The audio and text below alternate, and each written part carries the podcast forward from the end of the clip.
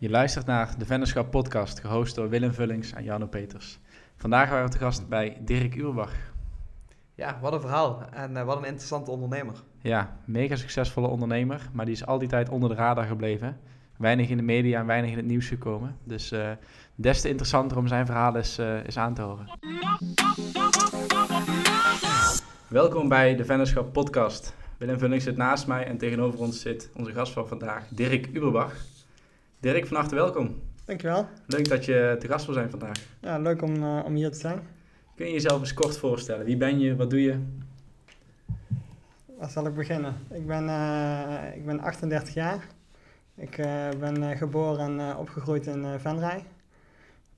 Um, ja, ik ben op dit moment betrokken bij een, bij een start-up, Bio Lifestyle. Uh, ja, daar kan ik straks wellicht wat meer over vertellen. Uh, mijn achtergrond is in de internetbusiness. Ik heb een internetbedrijf opgericht in 2002.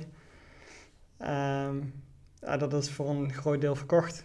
Inmiddels aan een investeringsmaatschappij. Ehm, en daar ben ik nog betrokken als aandeelhouder.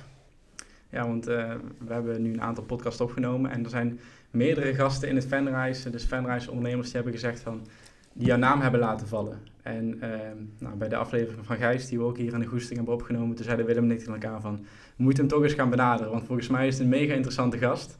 En uh, ja, gelukkig stond je er ook positief tegenover om, uh, om eens langs te komen. Ja, absoluut. Dus, uh, dus wij zijn heel benieuwd naar jouw verhaal. En, en we hebben wat research gedaan, maar dat is ook meteen het, het leuke en het interessante aan jou, vinden wij. je bent een mega succesvolle internetondernemer, maar je bent heel erg onder de radar gebleven, in hoeverre dat kan. Um, dus ook als je, als je research gaat doen op Google bijvoorbeeld, dan kom je heel veel over jouw compagnon tegen. Robert of Robert? Kun je... Robin. Oh, Robin. Ja. En uh, Robin Basie. Ja. Mm -hmm. En uh, daar kom je heel veel over tegen. Je hebt heel veel interviews, ook, uh, ook met magazines als de Quote bijvoorbeeld. Um, en dan wordt jouw naam altijd wel vernoemd, maar ze hebben jou volgens mij nooit te pakken weten te krijgen voor een interview. Hoe kan dat? Is dat een bewuste keuze geweest? Of? Ja, dat is wel een uh, bewuste keuze geweest. Uh, over het algemeen hou ik er niet zo van om in de schijnwerpers te staan. Um, dus ja, mijn compagnon uh, heeft dat veel meer dan ik. Dat hij dat juist wel leuk vindt.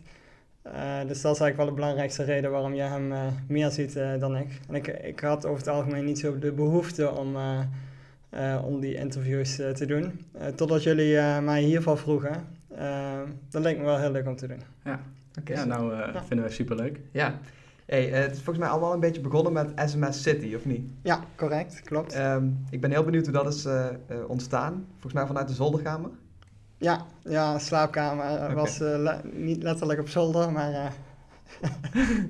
Oké, okay, want um, als ik het goed begrijp, um, had jouw compagnon was destijds politieagent. En die had een idee. En toen dacht jij van, hey, volgens mij kan ik dit beter of heb ik in ieder geval wel heel veel capaciteit om dit aan te vullen. Ja, vooral het laatste inderdaad. Oké. Okay. Um, zou je eens van A tot Z kunnen vertellen hoe dat is, in zijn werk is gegaan? Ja, ja voor SMS City um, was, ik, uh, was ik al met websites bezig. Puur voor mezelf, om zelf in de markt uh, te zetten. Of ja, in de markt te zetten klinkt wat, uh, wat zwaar, want ik had... Nou, ik had een aantal MP3-websites waar je online um, uh, muziek kon downloaden. Dus iedere week deed ik de top 40 uh, uploaden. Um, dat was in de tijd voor, uh, voor Spotify. Um, en op een gegeven moment kwam ik in een chatbox terecht op smscity.nl. En daar kwam ik in contact met Robin. En hij had inderdaad het plan toen de tijd om sms-functionaliteit op de website toe te voegen. Dat vond ik heel erg leuk en ik, ik had daar ook wat ideeën over. Ik had zoiets van, nou, als je een inlogsysteem maakt en klanten kunnen inloggen, een account aanmaken, dan kun je de klanten ook benaderen met een nieuwsbrief bijvoorbeeld. Robin had wat dat betreft geen technische kennis, wel heel veel commerciële inzichten. En ik had die technische kennis wel, dus toen ja, zijn we samen gaan werken. En ja, is er eigenlijk de eerste SMS City uh, geboren waar mensen sms'jes konden sturen. Hoe oud was je toen? dat was in 2001 dat we als hobby begonnen zijn. Ehm, dus moet ik even terugtellen, toen was ik 20 jaar. En wat, wat was, waar was je toen verder mee bezig? Was je aan het studeren? Werkte je al? Ja, ik studeerde bedrijfskundige informatica in Eindhoven. Toen zat ik geloof ik in het derde jaar. En, want ik las op jouw LinkedIn de bruggen bouwen tussen business en IT. Nou, ik weet van mijn opleiding dat dat precies de slogan is die zij hanteren om nieuwe studenten te werven. Um, hoe, hoe uitzicht dat in, jou, in jouw werkzaamheden destijds ook bij SMS City en later bij Creative Group? Hoe, vormde jij die brug tussen business en IT? Ehm, nou, ik moet heel eerlijk zeggen, inhoudelijk uh, heb ik weinig gedaan met de opleiding bedrijfskundige informatica. Ik vond heel eerlijk dat die opleiding heel erg, ja, eigenlijk heel ouderwets was. Die maakte totaal niet gebruik van, van, van de nieuwe wereld op dat moment. Um, dus ik heb heel veel in, in praktijk geleerd. Um, maar vanuit HBO heb ik wel, ja, ik heb wel het denkniveau daar ontwikkeld, om het zo maar te zeggen. Um, en daar werd wel heel veel aandacht besteed aan verschillende aspecten, waaronder de bedrijfskundige kant en aan de andere kant de IT-kant. ja, hoe zie ik dat in praktijk in die eerste jaren. Ja, ik was toen vooral bezig. Ik ben begonnen echt met uh, de technische kant. En ja, daar zijn vervolgens uh, steeds meer aspecten bijgekomen. Zoals personeel, zoals de financiële kant ben ik me op een gegeven moment mee gaan bemoeien. Um, en ook de functionele, functionele kant van de websites ben ik me mee gaan bemoeien. Uh, dus die rol was zeker in de eerste jaren gewoon enorm, enorm breed. En, en, wist je toen, je toen je samen met uh, Robin die website ja, aan het verbeteren was, aan het optimaliseren was, wist je toen al meteen van hey, hier, hier zien we allerlei potentie en dit gaat wat worden? Of was het toen echt nog wat je zei, hobbymatig en we zien wel waar het schip strandt? Uh, we zagen absoluut allebei uh, wel potentie, maar dat het zo snel, zo hard zou groeien, hadden we never nooit, uh, never nooit gedacht. En even voor de luisteraars tussendoor, wat deed de website precies? Wat kon je daar doen? Nou, goede vraag. Um, je, je meldde je dus aan als klant en vervolgens kon je sms'jes sturen via de website. En in die tijd betaalde je nog 23 cent voor een uh, sms-bericht via je mobiel. Dat was gewoon een hele dure tijd op uh, mobiel vlak. En bij ons kon je, ja, ik geloof in de eerste jaren kon je vijf gratis sms'jes per dag uh, verzenden. En als je dan meer wilde sms'en, dan moest je ervoor betalen. Dus dan kocht je 20 sms'jes voor, voor een euro of 1,30 euro. En hoe maakten jullie dat dan zeg maar, aan de achterkant mogelijk? Of wordt dat dan een heel technisch verhaal als je, moet, als je dat moet uitleggen? Um, ja, bedoel je dan hoe we die sms deden of Ja, want een, een, provider, ja, die zijn opgericht om dit soort diensten te faciliteren. Nou, jullie kwamen eigenlijk als nieuwe speler in die markt terecht. Maar hoe konden jullie die infrastructuur eigenlijk verzorgen? Ja, precies. In de eerdere, of in de eerste jaren van ons bedrijf had je een aantal um, ja, hoe moet ik dat zeggen, waren eigenlijk gratis routes waar we gebruik van konden maken om de, om de sms'jes te verzenden. In die tijd had je ICQ, ik weet niet of je daar van, van hebt gehoord, dat is eigenlijk voor de MSN-tijd, de Messenger. Dat is net voor onze tijd, Ja, dat is net voor jullie tijd. um, maar goed, dat was eigenlijk een, een, een messenger voor op je, op je PC. En via die messenger kon je ook sms'jes sturen. Nou, wij maakten gebruik van die routes om sms'jes af te leveren. En op een gegeven moment hebben de telecomproviders al die routes allemaal dichtgezet. Dus mhm. wij dachten toen van, nou, dat wordt het einde van, uh, van SMS City. En eigenlijk zijn we toen pas geld gaan vragen voor onze diensten. En uh, ja, dat pakte eigenlijk heel positief uit. Uh, er waren gewoon heel veel, vooral heel veel jongeren die, die een opwaardering deden om vervolgens sms'jes te sturen. En op een gegeven moment hadden we gewoon connecties met, met telecompartijen. En hoe groot was je, je gebruikersdatabase toen je uh, begon met geld te vragen, ongeveer? Um, boah, hoeveel op dat moment weet ik niet precies. Maar ik weet wel, in, de, in onze toptijd hadden we 1,2 miljoen gebruikers. En dat was puur Nederland. In Nederland waren wij ja, binnen een paar jaar de grootste partij. en in België trouwens ook, Nederland en België. Oké, we hebben nu over SMS City, maar um, we kunnen zo een hele lijst opnoemen van uh, eigenlijk webshops, concepten, platformen die jullie hebben opgestart. Volgens mij zijn, dat ook, zijn die allemaal ondergebracht onder Creative Group, als ik het goed heb. Uh, maar daar zit bijvoorbeeld ook beltegoed.nl bij, daar zit condomfabriek.nl bij, uh, cadeaukaart.nl. Um, Hoe is dat ontstaan? Want ik kan me voorstellen dat dat allemaal na elkaar is ontstaan, of misschien ook sommige dingen tegelijk. Ehm, kun je daar wat meer over vertellen? Dat je niet dat je denkt van oké, we bouwen dit verder uit enerzijds, maar we gaan ook allemaal nieuwe concepten uitwerken. Ja. Ehm, ja, het is inderdaad begonnen bij SMS City. Op een gegeven moment zijn we daar uh, ook andere diensten aan toe gaan voegen, zoals uh, ringtones. We verkochten ringtones voor de, voor de mobiele telefoon. En wallpapers, mm. dat zijn die achtergrondplaatjes uh, voor het mobiel, die je toen de tijd nog had. Um, dat liep gewoon heel erg goed. Um, en op een gegeven moment waren we op zoek naar andere producten en diensten die heel goed aansloten bij onze doelgroep, bij de jongeren. Zeg maar tussen de 16 en 25 jaar. En op een gegeven moment kwam het idee om, uh, om condooms te gaan verkopen op de website. Uh, ja, dat pakte eigenlijk best wel goed uit. Alleen op een gegeven moment kregen we klachten van ouders eh, bij de helpdesk. Dat ze daar niet zo van gediend waren. Om daar, ja, omdat we daar natuurlijk ook mee adverteerden op onze eigen website. En toen hebben we er op een gegeven moment voor gekozen om Condoomfabriek als aparte tak naast SMS City op te zetten. En zo was condoomfabriek.nl geboren. En datzelfde hebben we feitelijk ook gedaan bij Beltgoed. We verkochten op een gegeven moment beltgoedcodes voor de prepaid bellers. Op dat moment belde 70% van alle Nederlanders belde prepaid. Uh, dus toen hebben we de domeinnaam beltgoed.nl uh, overgekocht. Misschien wel de beste investering die we toen ooit gedaan ja, hebben. Daar was ik wel benieuwd naar, want die domeinnamen die zijn natuurlijk allemaal fantastisch. Die kun je nou nooit meer krijgen. Hoe zat dat uh, in die tijd? Wat betaalde je daarvoor? Ja, op bel specifiek beltgoed.nl hebben we iets van 150.000 voor moeten betalen. Zo, toen Maar ja, wat ik al zeg, de beste investering ooit. Die hebben we echt binnen een jaar hebben we die domeinnaam terugverdiend echt ver boven onze verwachting ook.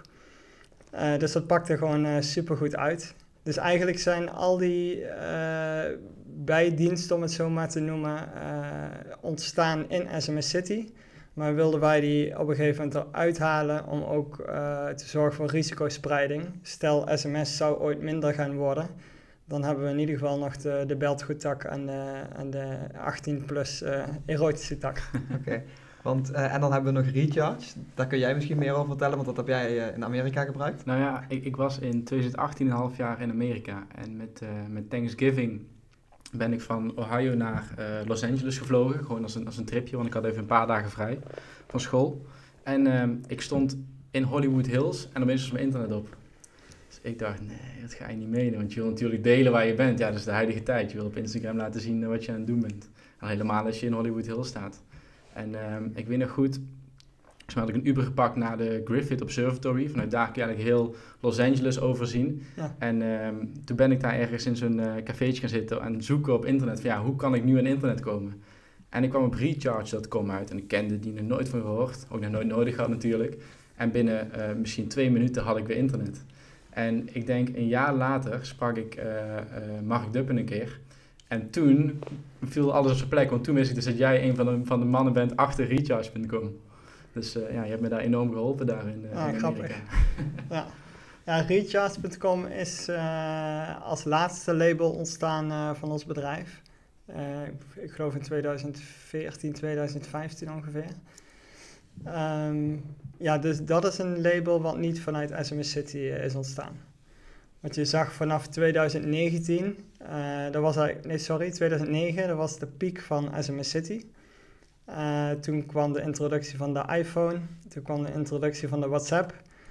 Dus dat was ook het moment dat uh, eh, SMS City minder uh, populair begon te worden. Nou, net voor die tijd hadden we gelukkig al beltegoed uit SMS City gehaald. Ook condoomfabriek uit SMS City gehaald. Um, en dat heeft gelukkig de, de daling van de omzet zeg maar, weer goed gemaakt. Um, ja, en Recharge zijn we gestart nadat we Condoomfabriek uh, hadden verkocht, omdat we meer wilden gaan focussen. Oké, okay. en uh, toen met SMS City, toen zag je eigenlijk die dalende trend, die was bezig tot 2009 toen de iPhone kwam. Um, wat heb je toen met SMS City gedaan? Is het verkocht? Heb je het ja, gewoon af laten lopen? Hoe is dat gegaan destijds? SMS City hebben we op een gegeven moment uitgebreid naar uh, de zakelijke tak. Dus we hadden eigenlijk twee uh, takken op een gegeven moment. Nou, de zakelijke tak hebben we rond die tijd uh, verkocht. En de particuliere tak, ja, die is eigenlijk heel simpel gaan uh, doodbloeden. Ja. Daar hebben we op een gegeven moment de stekker uitgetrokken toen we vonden dat daar te weinig uit werd gehaald. Ja, want die zakelijke tak, vanochtend rende ik even zijn kantoor binnen, want ik las dus tijdens mijn research dat ehm, jullie dat verkocht hebben aan Adriaan Mol en zijn compagnon, Robert ja, Vis volgens mij. Ja. En nou ja, Adriaan Mol is oprichter van Molly, ook echt een voorbeeldondernemer voor Willem en mij. Daar kijken we heel erg tegenop. Dus toen ik dat las, toen, uh, toen rende ik Willem zijn kantoor en zei, hey, moet je dit te zien, moet je dit te zien. Maar wij vroegen ons dus af, uh, onlangs is MessageBird uh, een unicorn geworden, dus een, een, ja, een waardering van over een miljard. Ja. Is dat het concept wat ze van jullie hebben gekocht? Ja en nee, zij, zij boden al sms-diensten aan. En zij hebben ons, onze klanten en onze ja, eigenlijk onze klanten hebben zij overgenomen naar hun bestaande platform. Dus we, zij waren op zakelijk vlak groter dan wij. Oké, okay, dus zakelijk puur, had, sorry? Ze hebben dus eigenlijk puur de klanditie overgenomen, niet de infrastructuur en de technische kant. Nee, klopt. Okay. Zij waren ook veel sterker zakelijk. Daar lag totaal niet onze focus. Onze kracht lag echt altijd en nog steeds in de B2C-zijde. Uh, en hoe, is, hoe komt zo'n zo'n zakelijke uh, deal dan tot stand met bijvoorbeeld deze twee ondernemers? Werden jullie benaderd door, zij, door hen? Of? Ja, in dit geval hebben wij hun benaderd omdat wij wilden focussen op de digitale prepaid uh, producten. En toen hebben we dus meerdere partijen benaderd, waaronder hun. En uh, ja, zij gaven al heel snel aan dat ze geïnteresseerd waren. waren. Dus ja, dan ga je traject in waarin, waarin zij onderzoek gaan doen naar ja, wat, wat voor klanten je hebt, wat de waarde van die klanten is. Dus hoe vaak komen ze terug, hoeveel hoeveel doen ze besteden op je website. Um, ja, en op een gegeven moment kom je naar elkaar toe met, met een prijsonderhandeling. Hey, en um, in, in een van de artikelen van, of de interviews van je compagnon las ik dat jullie, um, ja, jullie bedrijf is heel schaalbaar, dat spreekt voor zich, maar jullie willen ook bewust heel lean blijven. Dus jullie willen niet groeien in heel veel personeel, jullie willen liever opschalen met, met jullie platform, met jullie infrastructuur. Um, hoe zag dat er destijds uit toen je met SMS City uh, aan de gang was en ook die labels die daaronder vielen? Hoe zag toen je, jullie dat met z'n tweeën, hadden jullie mensen in dienst en hoeveel waren dat er? Uh, in de eerste jaren van SMS City uh, waren we met z'n tweeën. En op een gegeven moment zijn daar ontwikkelaars bij gekomen. Dus echt programmeurs die, die het platform bouwden. Um, als je kijkt in 2015 Uh, toen hadden we rond de 30 man in dienst. En dat was in verhouding tot de omzet echt uh, heel erg weinig, heel weinig personeel. Ja. Dus we wilden inderdaad toen ook al heel lean blijven. Waar zaten jullie toen gevestigd? In Nijmegen toen. Okay. We zijn in Venray begonnen. En na zes jaar geloof ik zijn we naar Nijmegen verhuisd. En waar, zat jullie, waar zat jullie kantoor? In Venray? Ja. In eerste instantie op de Julianensingel. Daar hadden we een pand gehuurd boven Thomassen. En daarna zijn we naar Keizersveld verhuisd. Oké. Hoe, uh, want we hadden het even over het stukje lean blijven. Um, hoe hebben jullie dat qua management aangepakt? Was het een bewuste strategie of is dat eigenlijk nou ja, door, door het verdienmodel wat jullie hadden automatisch gegaan? Ja, voor ons is nooit een doel geweest om zo groot mogelijk te worden in, uh, in personeelsbestand. Dus wij probeerden eigenlijk met de mensen die we, die we hadden zoveel mogelijk voor elkaar te boksen. Um, dus Robin en ik waren ook operationeel uh, heel veel uh, betrokken binnen het bedrijf. Ook toen we nog met, met, ja, toen we al met 25 man waren. Ja, wij bemoeiden ons ook letterlijk met de website, knopje hier, knopje daar. En het, het, bestelproces, omdat we dat zo ongelooflijk belangrijk vonden. Um, dus ja, eigenlijk alleen personeel aannemen als, als het hard nodig is. Ja. Dus je probeert in eerste instantie met de bestaande mensen te doen en als het nodig is, dan, dan breid je uit.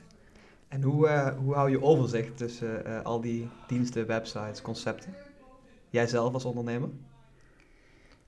Ja, toen dat tijd bedoel je? Of? Ja, ja. Um, ja, we hadden op dat moment uh, in de tijd van beltgoed.nl uh, hadden wij een aantal websites in verschillende landen. We hadden goedhaben.de uh, in Duitsland, recharge.fr in Frankrijk. En op een gegeven moment hadden we een stuk of 15 labels eronder hangen. Maar je moet je voorstellen dat de, de, de back-office, dus de admin-omgeving, dat die, daar hadden we er één van. En uh, er waren 15 ja, weergaves van de site uh, naar de buitenkant toe. Um, dus in dat opzicht uh, was er gewoon heel veel overzicht. Okay. Alleen wat op een gegeven moment wel in de weg begon te zitten, is dat we aan de ene kant hadden we het uh, top-up gedeelte, dus uh, Bel te goed en iTunes te goed, Netflix te goed en dergelijke.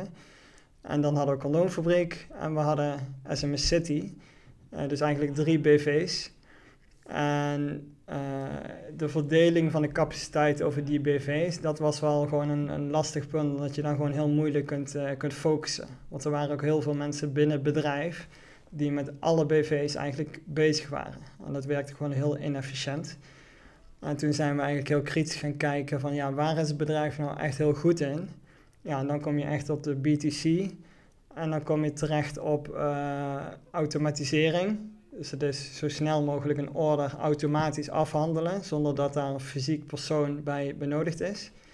En uh, geen uh, fysieke distributie. Dus dan viel condoomfabriek viel in ieder geval af. Nou, SMS City die werd sowieso minder. En wat ik vergeten te vertellen is dat we ook cadeaukaarten verkochten onder Giftcards BV. En daar zat ook fysieke handel in. En daar zijn we dus op een gegeven moment ook, ook mee gestopt omdat het gewoon afleiden van, uh, van waar we groot in waren en zijn en waar we goed in zijn. Is dat voor jullie ook het kantelpunt geweest naar de echte, echte groei van uh, bijvoorbeeld Recharge en van eigenlijk Creative Group in zijn geheel? Toen je bent gaan focussen op die dingen waar jullie echt goed in waren? Ja, focus is wel uh, een van de belangrijkste elementen die ervoor hebben kunnen zorgen dat we nog harder zijn gaan groeien. Ja, dat klopt. En uh, op een gegeven moment is er een investeringsmaatschappij uh, ingestapt, Committed Capital. En zij hebben eigenlijk geholpen om het bedrijf verder te professionaliseren. Um, en ja, dat is gewoon enorm goed uitgepakt in nog verder die focus aan te brengen en, en om uiteindelijk die groei te realiseren. Vond je het lastig om zo'n partij toe te laten tot je eigen, eigenlijk tot je kindje was het of niet? Uh, nee, eigenlijk helemaal niet. En dat komt ook omdat ik in, de, in het jaar voordat zij instapte, of in de twee jaar dat zij, voordat zij instapte, uh, best wel veel taken al uh, bij het managementteam had neergelegd.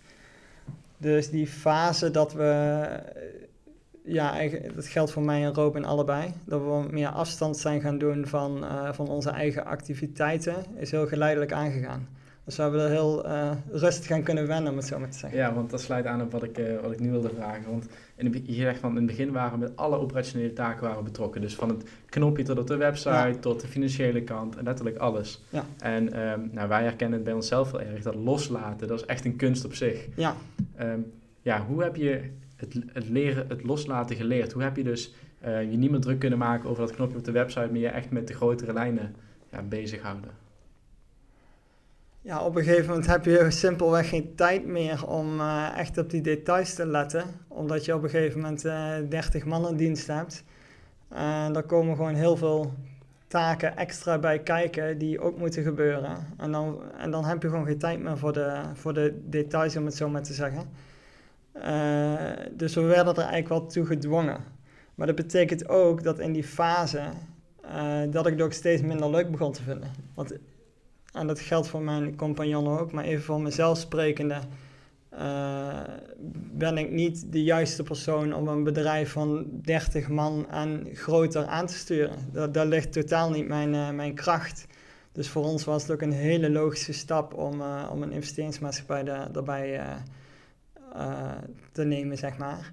En om wat meer afstand te doen, van of wat meer met de afstand bij het bedrijf, bedrijf betrokken te zijn. Want uh, op het moment dat jullie uh, eh, 30 man in dienst hadden, en voordat die investeringsmaatschappij erbij zat, um, stuurde jij of jouw compagnon dat toen zelf aan, echt in de managerrol, of namen jullie, namen jullie een manager aan? Uh, in dat laatste jaar stuurden wij het personeel niet meer aan. Toen hadden we al een algemeen directeur. Okay. Ja. In de jaren daarvoor wel. Oké, okay, en, ja. en hoe is dat, zeg maar, om de balans tussen aan de ene kant best wel, uh, volgens mij ben je best wel een techneut, zeg maar. Vind je dat fanta fantastisch om dat te bouwen? En aan de andere kant uh, leiding geven, dat kost natuurlijk mega veel energie. Hoe zorg je voor die balans? Ja, die techneut die jij noemt, die was vooral in de eerste helft eh, van het bedrijf heel erg aanwezig. Want toen, in de eerste helft van het bedrijf heb ik zelf ook echt heel veel mee ontwikkeld. Uh, maar dat heb ik wel vrij snel losgelaten toen we met, ja, ik weet niet, met, met tien man of meer waren. Um, maar dat vond ik op een gegeven moment ook niet meer leuk. Ik, ik wilde ook niet meer bezig zijn met programmeren. Maar ik had natuurlijk wel heel veel technische achtergrond, dus logischerwijs stuurde ik wel het technische team aan. Um, en toen kon ik me meer focussen op echt de functionaliteiten van de website. En dat heb ik eigenlijk tot het einde wel altijd kunnen blijven doen. Dat is misschien ook wel waar, die, waar mijn openingsvraag uh, het antwoord daarop. Tussen business en IT. Als je het hebt over functionaliteit van een website, dan zit je eigenlijk tussen de gebruiker en het technische team in. En misschien dat daar wel die, uh, die rol helemaal naar voren is gekomen. Dat klopt wel inderdaad. Ja, daar heb je wel gelijk in. Want ja, je geeft aan van je bent wel begonnen echt als programmeur, als ontwikkelaar. Dat vond je op een gegeven moment niet meer leuk. Uh, maar ook toen het bedrijf heel groot werd, dus van 30 naar meer man, toen vond je het ook al minder leuk. Wat waren de uh, momenten of de fases dat je echt vol passie en vol energie aan het bedrijf aan het bouwen zijn? Wat zijn nou de, de mooiste momenten geweest in de hele reis? Leuke vraag. Uh, vooral, ja, dan, dan denk ik toch vooral terug aan de eerste jaren van het bedrijf. Uh, ja, een moment wat ik eigenlijk nooit meer zal vergeten is, dat, dat was denk ik in 2005 of 2006. Toen zat ik in de, nee, dat is eerder geweest trouwens, ik denk 2004. Toen zat ik in de, in de trein en toen hoorde ik twee mensen tegenover mij in de coupé praten over SMS City. Ja, dat was wel echt zoiets van, uh, wauw, het is nu echt serieus super groot aan het worden. En in die tijd, uh, ik kende ook eigenlijk, ja, ik, ik sprak veel jongeren in die tijd. En eigenlijk vrijwel iedereen kende SMS City. Als ik nu vandaag de dag vraag aan mensen van, uh, ken je SMS City nog? Ook van mijn leeftijd, dan de meesten weten het gewoon niet meer. Het is gewoon bizar hoe, hoe snel die, die tijd gaat vind het wel interessant, want ik, ik herken het. Uh, we hebben toen wij, ik was 16 jaar, was 18, zijn we met zes vrienden slash neven uh, zijn we een kledingmerk gestart. Mm -hmm. op een gegeven moment, ik weet nog goed, Koningsdag, was ik in Eindhoven, toen liep ik een café binnen. En we verkochten petjes en we verkochten shirtjes. Het was echt puur hobbymatig, maar het was wel onze eerste stap in het ondernemen. Op een gegeven moment liep ik dus een café binnen in Eindhoven en toen keek ik zo op en toen zag ik ineens, denk vier petjes met ons logo erop. En dat voor mensen zal ik nooit meer vergeten dat, dat andere mensen, en natuurlijk, we kenden ze wel, we kenden ze via via, ja. maar dat andere mensen jouw product dragen of in, in jouw geval jouw dienst gebruiken, dat, dat geeft zo'n voldaan gevoel. Ja. En dat ja. kan je als ondernemer echt, uh, echt happy maken. Ja, absoluut. Dat is heel leuk, ja. Um, je zegt dat je inderdaad uh, nu wat afstand neemt van het bedrijf of hebt genomen. Um, hoe ziet jouw toekomst als ondernemer eruit? Wat doe je nu? Um, ik ben nu nog wel betrokken bij, uh, bij Creative Group. Het bedrijf heet nu overigens uh, recharge.com. Okay. Um, ik ben daar nog betrokken als uh, aandeelhouder. En ja, dat, in praktijk wil dat zeggen dat wij één keer in de maand de aandeelhoudersvergadering hebben. Um, maar gedurende de week ben ik niet heel veel bezig met, met het bedrijf. Uh, waar ik me nu volledig eigenlijk mee bezighoud is uh, bio, bio lifestyle. Dat is een bedrijf wat, uh, wat eigenlijk producten maakt gemaakt van planten in plaats van aardolie. En de reden dat ik ja, betrokken ben bij dit bedrijf is omdat ik heel erg geloof in, in de missie. Om, om plastic van aardolie, die transitie naar plastic gemaakt van planten wil versnellen. En ik geloof gewoon heel erg in die, in die markt. Waar, waar komt die, die drijfveer vandaan? Het duurzame? Um, ja, dat, hoe is dat ontstaan? Um, ja, misschien wel sinds dat ik uh, kinderen heb en om mijn omgeving uh, heel vaak zie dat, uh, dat mensen goedkope producten kopen in, in ja, winkels waar de prijs gewoon heel erg laag is. die product, producten komen vaak uit China. Uh, je ziet dat, uh, nou dat zag ik veel bij speelgoed. Uh, dan kocht vandaag, of dan kocht mijn zoontje vandaag speelgoed voor, voor een euro. En de volgende dag was het kapot. Ging het in de, in de afvalbak. Ja, dan ga ik over nadenken van ja, hoe, hoe zit dat dan precies? En willen we dit wel met z'n allen? Dus zo is dat eigenlijk ontstaan. En Bio Lifestyle, is dat een bedrijf dat je zelf hebt opgericht of daar ingestapt? Hoe, hoe ziet die constructie eruit? Ik ben daar uh, later ingestapt. Dat bedrijf bestond toen uh, anderhalf jaar. Ze hadden toen het eerste product al ontwikkeld, de Bio Bottle. Mm -hmm. Dus deze drinkfles staan, die ja. jullie hier voor je zien staan. Um, dus het bedrijf dat bestond al anderhalf jaar. Het product lag al in de markt. En ik kwam een artikel van die oprichter tegen in de, in de Sprout. En toen ben ik hem gaan benaderen. Om te kijken of we iets voor elkaar konden betekenen. Wel gaaf. Ja, en, en want uh, we, zien, we zien de bottles hier voor ons staan. Dopper is bijvoorbeeld ook een bedrijf wat heel erg bezig is met een duurzame missie. Ja. Nou, het product is, uh, is vrijwel hetzelfde van, uh, ja, zoals je ze zo naast elkaar ziet staan. Ja. Um, wat is het onderscheid tussen beide bedrijven of beide producten?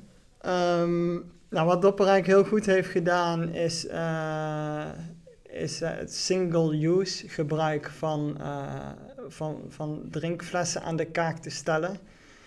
Um, ja, zij hebben er eigenlijk voor gezorgd dat er wat meer bewustwording bij mensen komt om ja, niet zomaar drinkfles te kopen en, en meteen weer weg te gooien naar gebruik. Het is eigenlijk een hele rare manier van omgaan met, uh, met grondstoffen.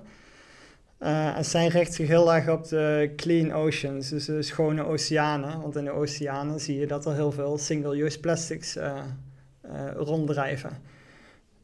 Um, nou, wij gaan eigenlijk nog gewoon een sta stap verder, omdat wij ook kijken naar waar is uh, het product dan van gemaakt. De meeste drinkflessen zijn gemaakt van uh, aardolie. Um, dus ja, het materiaal is gewoon anders. Die van ons is gemaakt van suikerriet. Dus er komt geen aardolie aan te pas. En wat is dan jouw rol precies binnen het bedrijf? Ja, die is heel erg breed. Ik ben ingestapt als, uh, als mede-aandeelhouder, dus als investeerder. Uh, maar ik vind het gewoon heel erg leuk om ook inhoudelijk uh, bezig te zijn in het bedrijf. En die rol is eigenlijk heel breed. Ik denk na over de strategie van het bedrijf. Uh, en ook ja, operationele zaken, een stuk rondom financiën, een stuk personeelszaken. Um, en ook uiteraard uh, de website. Klinkt, klinkt heel breed, is het ook. En waar, waar ligt nou echt volgens jou jouw de kracht? Waar, waar ligt echt jouw, um, waar kun je echt de meeste meerwaarde leveren binnen al die taken? Ja, ik denk juist uh, de breedte in. Ik heb uh, vanuit mijn historie heb ik natuurlijk ook uh, heel erg de breedte ingewerkt. dat, ja, dat moest ook wel, zeker in die beginjaren, om juist die breedte in te gaan. En ik zie mezelf totaal niet als specialist. Uh, maar juist in een klein bedrijf als uh, Bio Lifestyle, daar werken, nu, uh, daar werken we met een team van acht man nu. ja, denk ik dat het gewoon heel belangrijk is om juist ook die breedte op te zoeken. Dus juist die kennis van heel veel verschillende vakgebieden komt nu juist heel erg van pas. Ik vind het ook wel mooi dat je bewust, jij hebt hun benaderd. En ik kan me voorstellen dat als je aandelen in een bedrijf hebt verkocht, je bent succesvol, je komt her en der in de media, al valt dat bij jou misschien nog wat mee, dat je van heel veel partijen aanvragen krijgt, maar dan ben je juist degene die een bedrijf zelf benadert. Hoe heb je, hoe heb je al die bedrijven, um, ja, heb, heb je daar niks mee gedaan of ben, je wel eens ingestapt? Hoe heeft dat eruit gezien? Um, nou ja, ik werd vooral veel benaderd door, uh, door partijen die investeringen nodig uh, hadden. En uh, nadat ik uit het eigen bedrijf ben gestapt als, als, operation, als directeur, zeg maar, ja, heb ik eigenlijk een soort van sabbatical genomen. Toen ben ik me gaan focussen op het bouwen van, van een eigen huis. of het begeleiden daarvan, moet ik zeggen.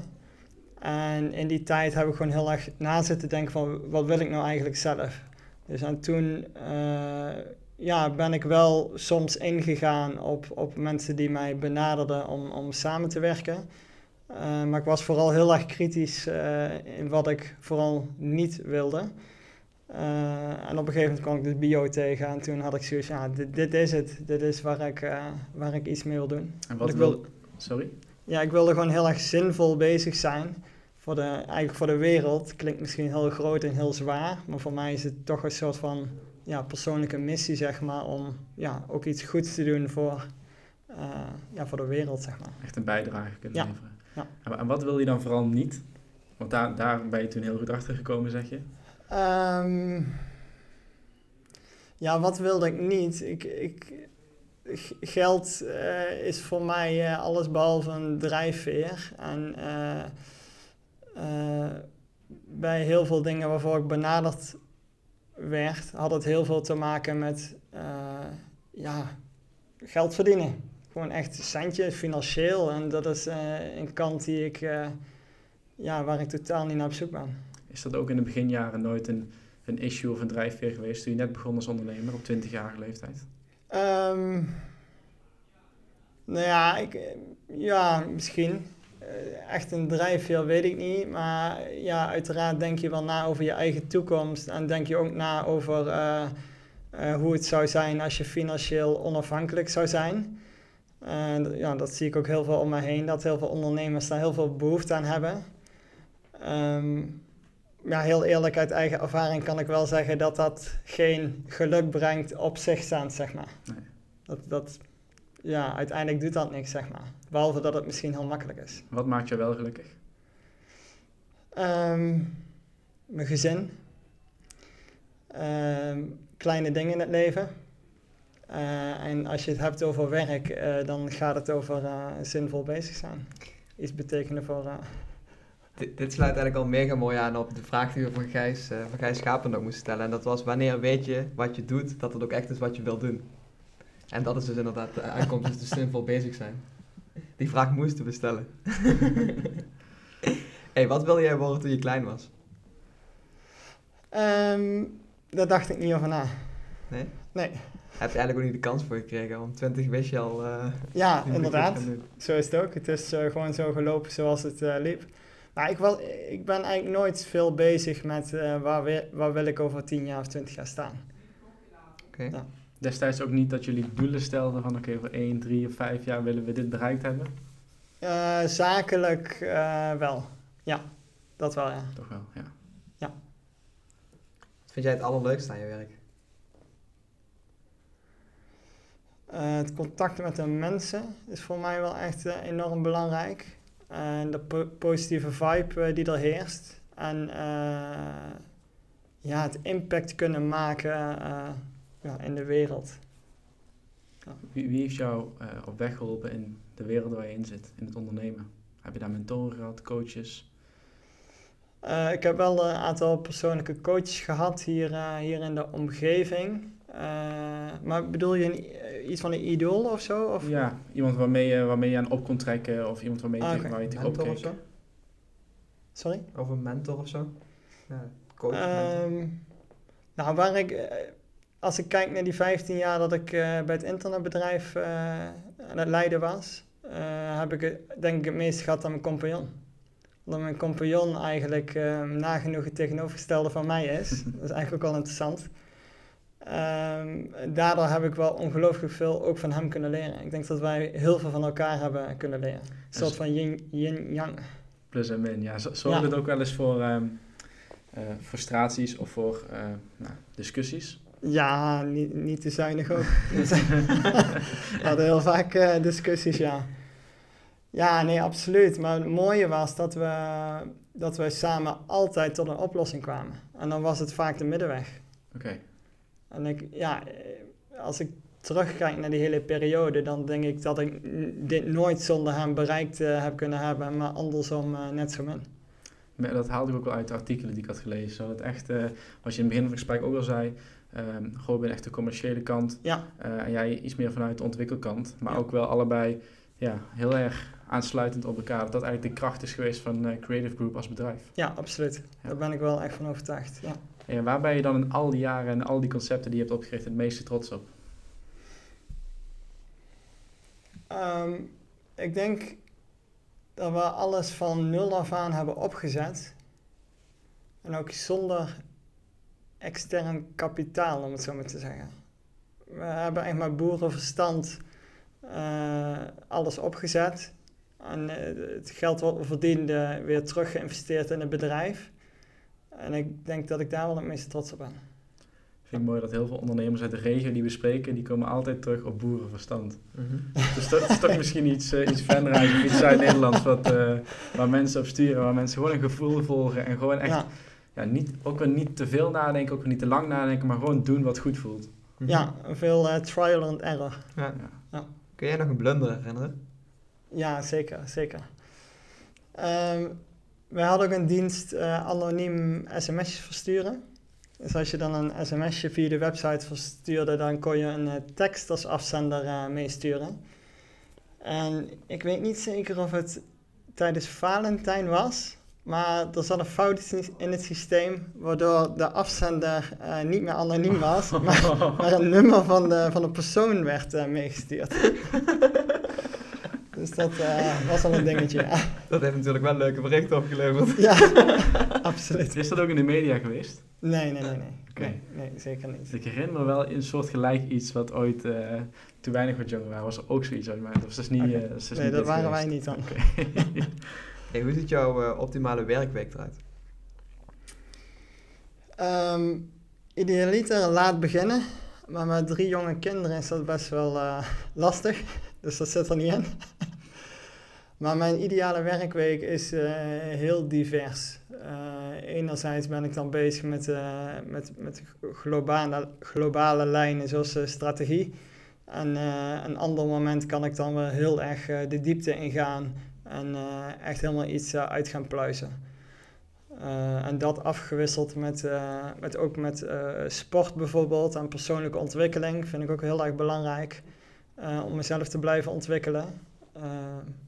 dus die week is dan wel heel divers. Over dat laatste wil ik het zeker zo nog hebben, sport en persoonlijke ontwikkeling. Maar even nog terug naar die werkweek. Is het dan nu ook gewoon puur aandeelhouder bij Creative Group en nou ja, gewoon in het bedrijf bij Bio Lifestyle? Of zit er, nog met andere dingen bezig? Um, het zijn hoofdzakelijk die twee uh, zaken. En daarnaast help ik ook uh, ondernemers in mijn, uh, in mijn netwerk. ja, die, die wat financiële hulp zeg maar, nodig hebben. Um, daar help ik ook bij. En hoe dus, maak je daar een afweging in van wie help ik wel, wie help ik niet? dat heeft heel veel met vertrouwen te maken. Als ik, als ik er heel veel vertrouwen in heb dat die ondernemer het kla gaat klaarspelen, dan ja, dan is het vaak een go. En is het vertrouwen in de ondernemer het belangrijkste of in het idee? Allebei. Maar ondernemer misschien nog wel belangrijk. Want als het idee niet lukt, dan komt er wel weer een nieuw idee. Precies. Um, buiten corona om, werk jij op kantoor of werk je thuis? Uh, in Nijmegen op kantoor. Okay. Bio zit ook uh, in Nijmegen, ja. Maar het is, wel die, uh, het is dubbel, want aan de ene kant werk ik ook thuis. Dus het is eigenlijk en-en. Oké. Ja ik, ben, uh, ik ben blij dat je net al aanhaalde, sport en persoonlijke ontwikkeling. Uh, wij vinden het allebei ook heel belangrijk en we vinden het interessant om ook ja, succesvolle, om succesvolle ondernemers daarover te horen. Um, laten we beginnen bij sport. Welke rol speelt sport in jouw leven? Een hele belangrijke rol. Ik uh, heb altijd wel veel gesport. Nou, ik hele diverse sporten, want ik heb heel erg lang gehandbald. Dat is een teamsport. En uh, daarna heb ik ook uh, ge, uh, hoe heet het? tennis gespeeld en squash. En tegenwoordig doe ik een bootcamp, bodycamp. Hm. En ja, twee, drie keer in de week sporten is voor mij wel echt minimaal. Ja, dus ja, het is gewoon heel belangrijk voor mij. Om, vooral die beweging. Ik heb natuurlijk heel erg zittend beroep. Ja. dus zeker daarom vind ik het gewoon heel belangrijk om veel te bewegen. Is dat altijd al zo geweest? Ook in de beginjaren van SMS City? Ja, ja ik heb ja, van kind af aan eigenlijk uh, veel gesport. En, en, vond je het dan niet soms lastig als het op het werk uh, mega druk was of er was mega veel te doen of soms misschien wel stress, om dan toch nog te gaan sporten? Uh, sommige periodes wel, ja. Maar dan, ik denk dat ik maar weinig sportmomenten echt heb geskipt. Ja. Een soort van vastigheid toch wel? Ja, in je, ja in je absoluut ja. Nee, ik probeerde wel altijd gewoon uh, dan op tijd toch uh, te stoppen en uh, te gaan sporten. Ja. Oké. Okay. Ja, je hebt het over zelfontwikkeling. Ehm, lees je ook veel? Of ik veel lees? Ja, en dan bedoel ik echt zelfontwikkelingsboeken. Um, heb ik heel veel jaren heel veel gedaan. En daar ben ik een tijdje geleden even wel mee gestopt. Nu ben ik dan een wat meer relaxed boek aan het lezen. maar dat heb ik wel best wel veel gedaan, ja. En uh, boeken die ik zelf dan interessant vind is uh, uh, Bertolt, hoe heet hij nou? Van de Ja Maar. Omdenken. Kunstig, kunstig. Ja. van Omdenken en Mark Tegelaar, ken je misschien ook wel. Ja. Focus. Van, focus aan, focus uit. Dat zijn wel echt boeken die, waar ik heel veel mee kan. Ja. En wat doe je verder dan op het gebied van persoonlijke ontwikkeling? Uh, toen ik uit het bedrijf ben gestapt, toen ben ik een uh, opleiding toegepaste psychologie gaan uh, studeren. die heb ik dan anderhalf jaar gevolgd. Vond ik super interessant. Psychologie heeft mij altijd wel getrokken. En daarna heb ik een studie beïnvloedingspsychologie gevolgd. En daarna heb ik nog een cursus NLP gedaan. Oh, interessant. Uh, ja, dus uh, psychologie en uh, neurowetenschappen, dat, dat trekt mij heel erg. En, en pas je dat dan ook direct toe in het dagelijkse leven? Um, heel veel onbewust, denk ik. Um, ja, vooral dat eigenlijk. En zowel privé als zakelijk heb ik er gewoon heel veel aan. Maar het ontwikkelt me gewoon als mens zijnde. En vooral dat vind ik heel waardevol. Want kun je meer vertellen over NLP? Want in Amerika is het super groot, vooral de Tony Robbins en dat soort uh, ja. gurus. In Nederland ook wel steeds meer. Steeds meer mensen die bijvoorbeeld vanuit het werk een cursus NLP aangeboden krijgen. Ja. Um, maar het is volgens mij best wel een relatief nieuw begrip hier. Um, kun je daar zo meer over vertellen? Ik moet heel eerlijk zeggen dat ik het lastig vind om NLP echt onder, uh, onder woorden te brengen. Maar uh, wat je daar wel veel leert is hoe het brein in elkaar zit en hoe je daar anders mee om kunt gaan. Dus hoe je bepaalde patronen kunt doorbreken. En vooral dat vind ik er uh, heel erg interessant aan. Heb je daar een concreet voorbeeld van? Um, nou ja, stel iemand, um, ja, stel iemand zou een eetprobleem hebben en, uh, uh, en die eet bijvoorbeeld heel veel chips en die zou dat niet meer willen, dan zou die chips uh, dan zou je een hele negatieve lading aan die chips kunnen geven in je brein, uh, waardoor je op een gegeven moment daar geen zin meer in hebt. Om dat patroon te doorbreken, die, die drang naar bijvoorbeeld chips. Ja, ons brein is wat dat betreft uh, superkrachtig, maar je kunt het ook gebruiken om, ja, om eigenlijk anders tegen dingen aan te kijken. En hoe pas je dan neuro, neuropsychologie en NLP-techniek, hoe pas je die toe in het zakelijke leven? Nou, als voorbeeld uh, uh, op je website. Nou, wat bijvoorbeeld heel erg belangrijk is, uh, is het bijvoorbeeld om reviews te tonen op je website. Dat heeft eigenlijk alles met psychologie te maken. Want als jij op een website komt en je ziet dat er duizend mensen een positieve review van die website hebben achtergelaten, dan ga jij eerder een product daar bestellen. En dit is maar één onderdeel. Dus dan heb je nog uh, duizend andere onderdelen waarmee je kan zorgen dat, uh, dat, dat de bezoeker wel bij jou koopt. Ja, social proof. Ja, correct. Ja. Hey, we hadden het voor de uitzending al even erover dat jij podcast luistert. Wat is jouw favoriete podcast? Naast de Vernootschap podcast natuurlijk. um, nou, de laatste tijd uh, luister ik veel naar De Dag. Oké. Okay. dat vind ik vooral interessant omdat die wat dieper ingaan op actualiteiten. Ik ben wel iemand die graag meer wil weten over een bepaald onderwerp dan alleen maar de headlines. Ik wil gewoon begrijpen waar, uh, waar bepaalde discussies over gaan. Ja. Ben je veel bezig met ja, het nieuws van, uh, nieuws van alle dag? Duik je daarin? Uh, het is heel divers. het is bij mij eigenlijk met vlagen. Soms ben ik letterlijk helemaal klaar met het nieuws en dan volg ik het een paar weken bijna niet. Zie ik gewoon het nut daar af en toe niet van in. En uh, andere, andere momenten volg ik juist wel heel erg uh, actief. Zoals nu met, uh, met de verkiezingen in Amerika ben ik nu dan wel erg aan het volgen. Dus dat is heel divers. En dat, en dat bekijk je dan van alle perspectieven en niet alleen van de headlines die vanuit Amerika ja. komen overwaaien? Ja, ja klopt. Okay, interessant. Hey Dirk, hoe zorg jij door de week heen voor een optimaal energieniveau? Op een optimaal energieniveau? Ja. Um, het heeft veel met sport te maken voor mij, en, uh, maar ook heel erg met voeding te maken. Om, uh, ik eet nu ook heel anders dan, uh, dan, dan een paar jaar geleden. Waardoor ik ook daardoor probeer om de energielevel een beetje constant te houden, zeg maar. Mm -hmm. um, heb, je daar, heb je daar voorbeelden van, van je voedingspatroon? Gebruik je bijvoorbeeld intermittent fasting of andere voedingsmethodieken? Nee, maar bijvoorbeeld ik eet veel minder brood uh, zocht bijvoorbeeld uh, havermout als voorbeeld. En uh, zo min mogelijk producten die heel erg voor een energiepiek zorgen. Ben je dan ook met boodschappen dan heel bewust bezig met het duurzame? dat probeer ik wel, ja. Alleen ik, dat is best wel lastig, omdat je niet altijd weet...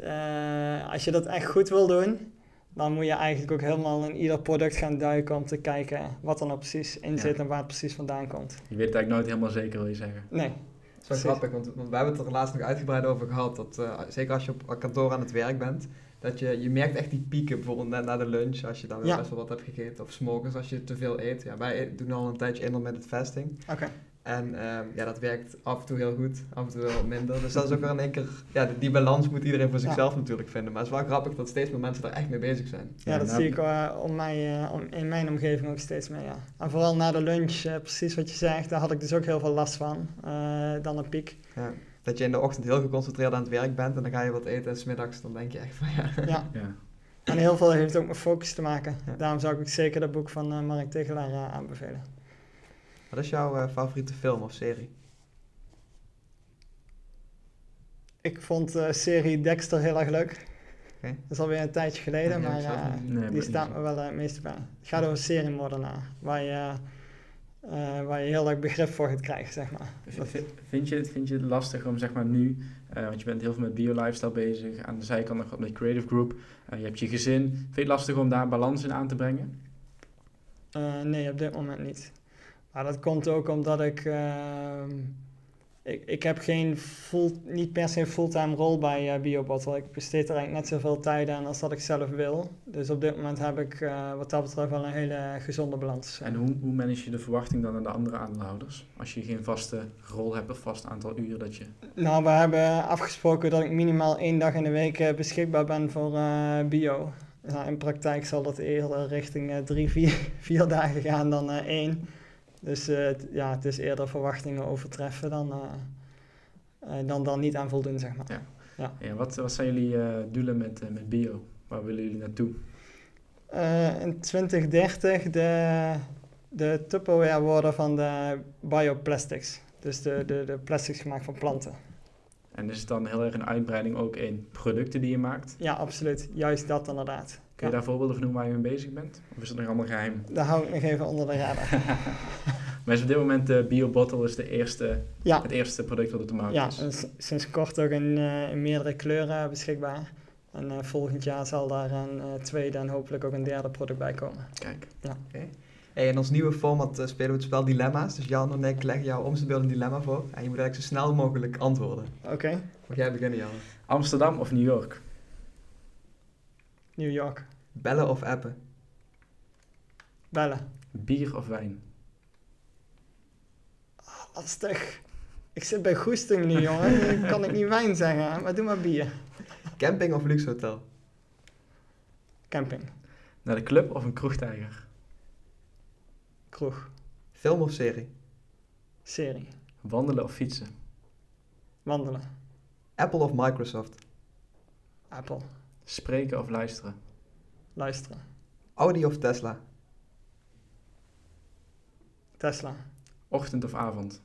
Avond. Specialist of generalist? Generalist. Fitness of hardlopen? Fitness. McDonald's of sushi? Sushi. Leider of volger? Leider. Radio of podcast? Podcast. Wintersport of zonvakantie? Wintersport.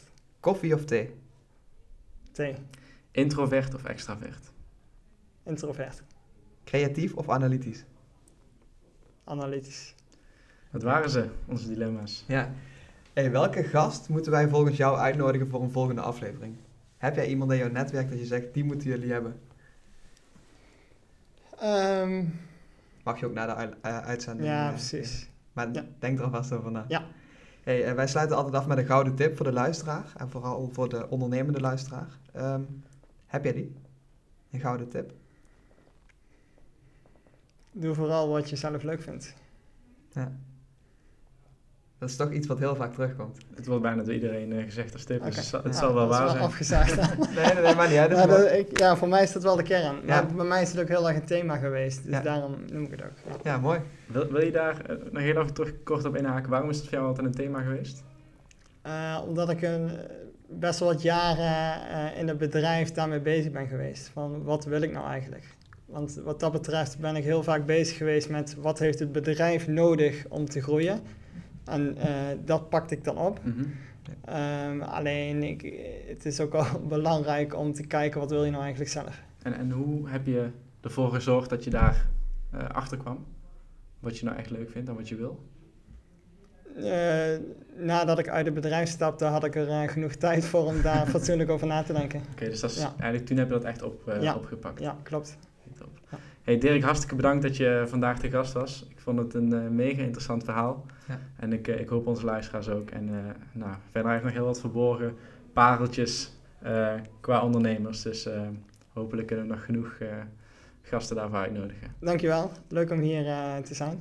Jongens, bedankt voor het luisteren en eh, tot de volgende week. Yes, en vergeet niet te abonneren op Spotify en of Apple Podcasts.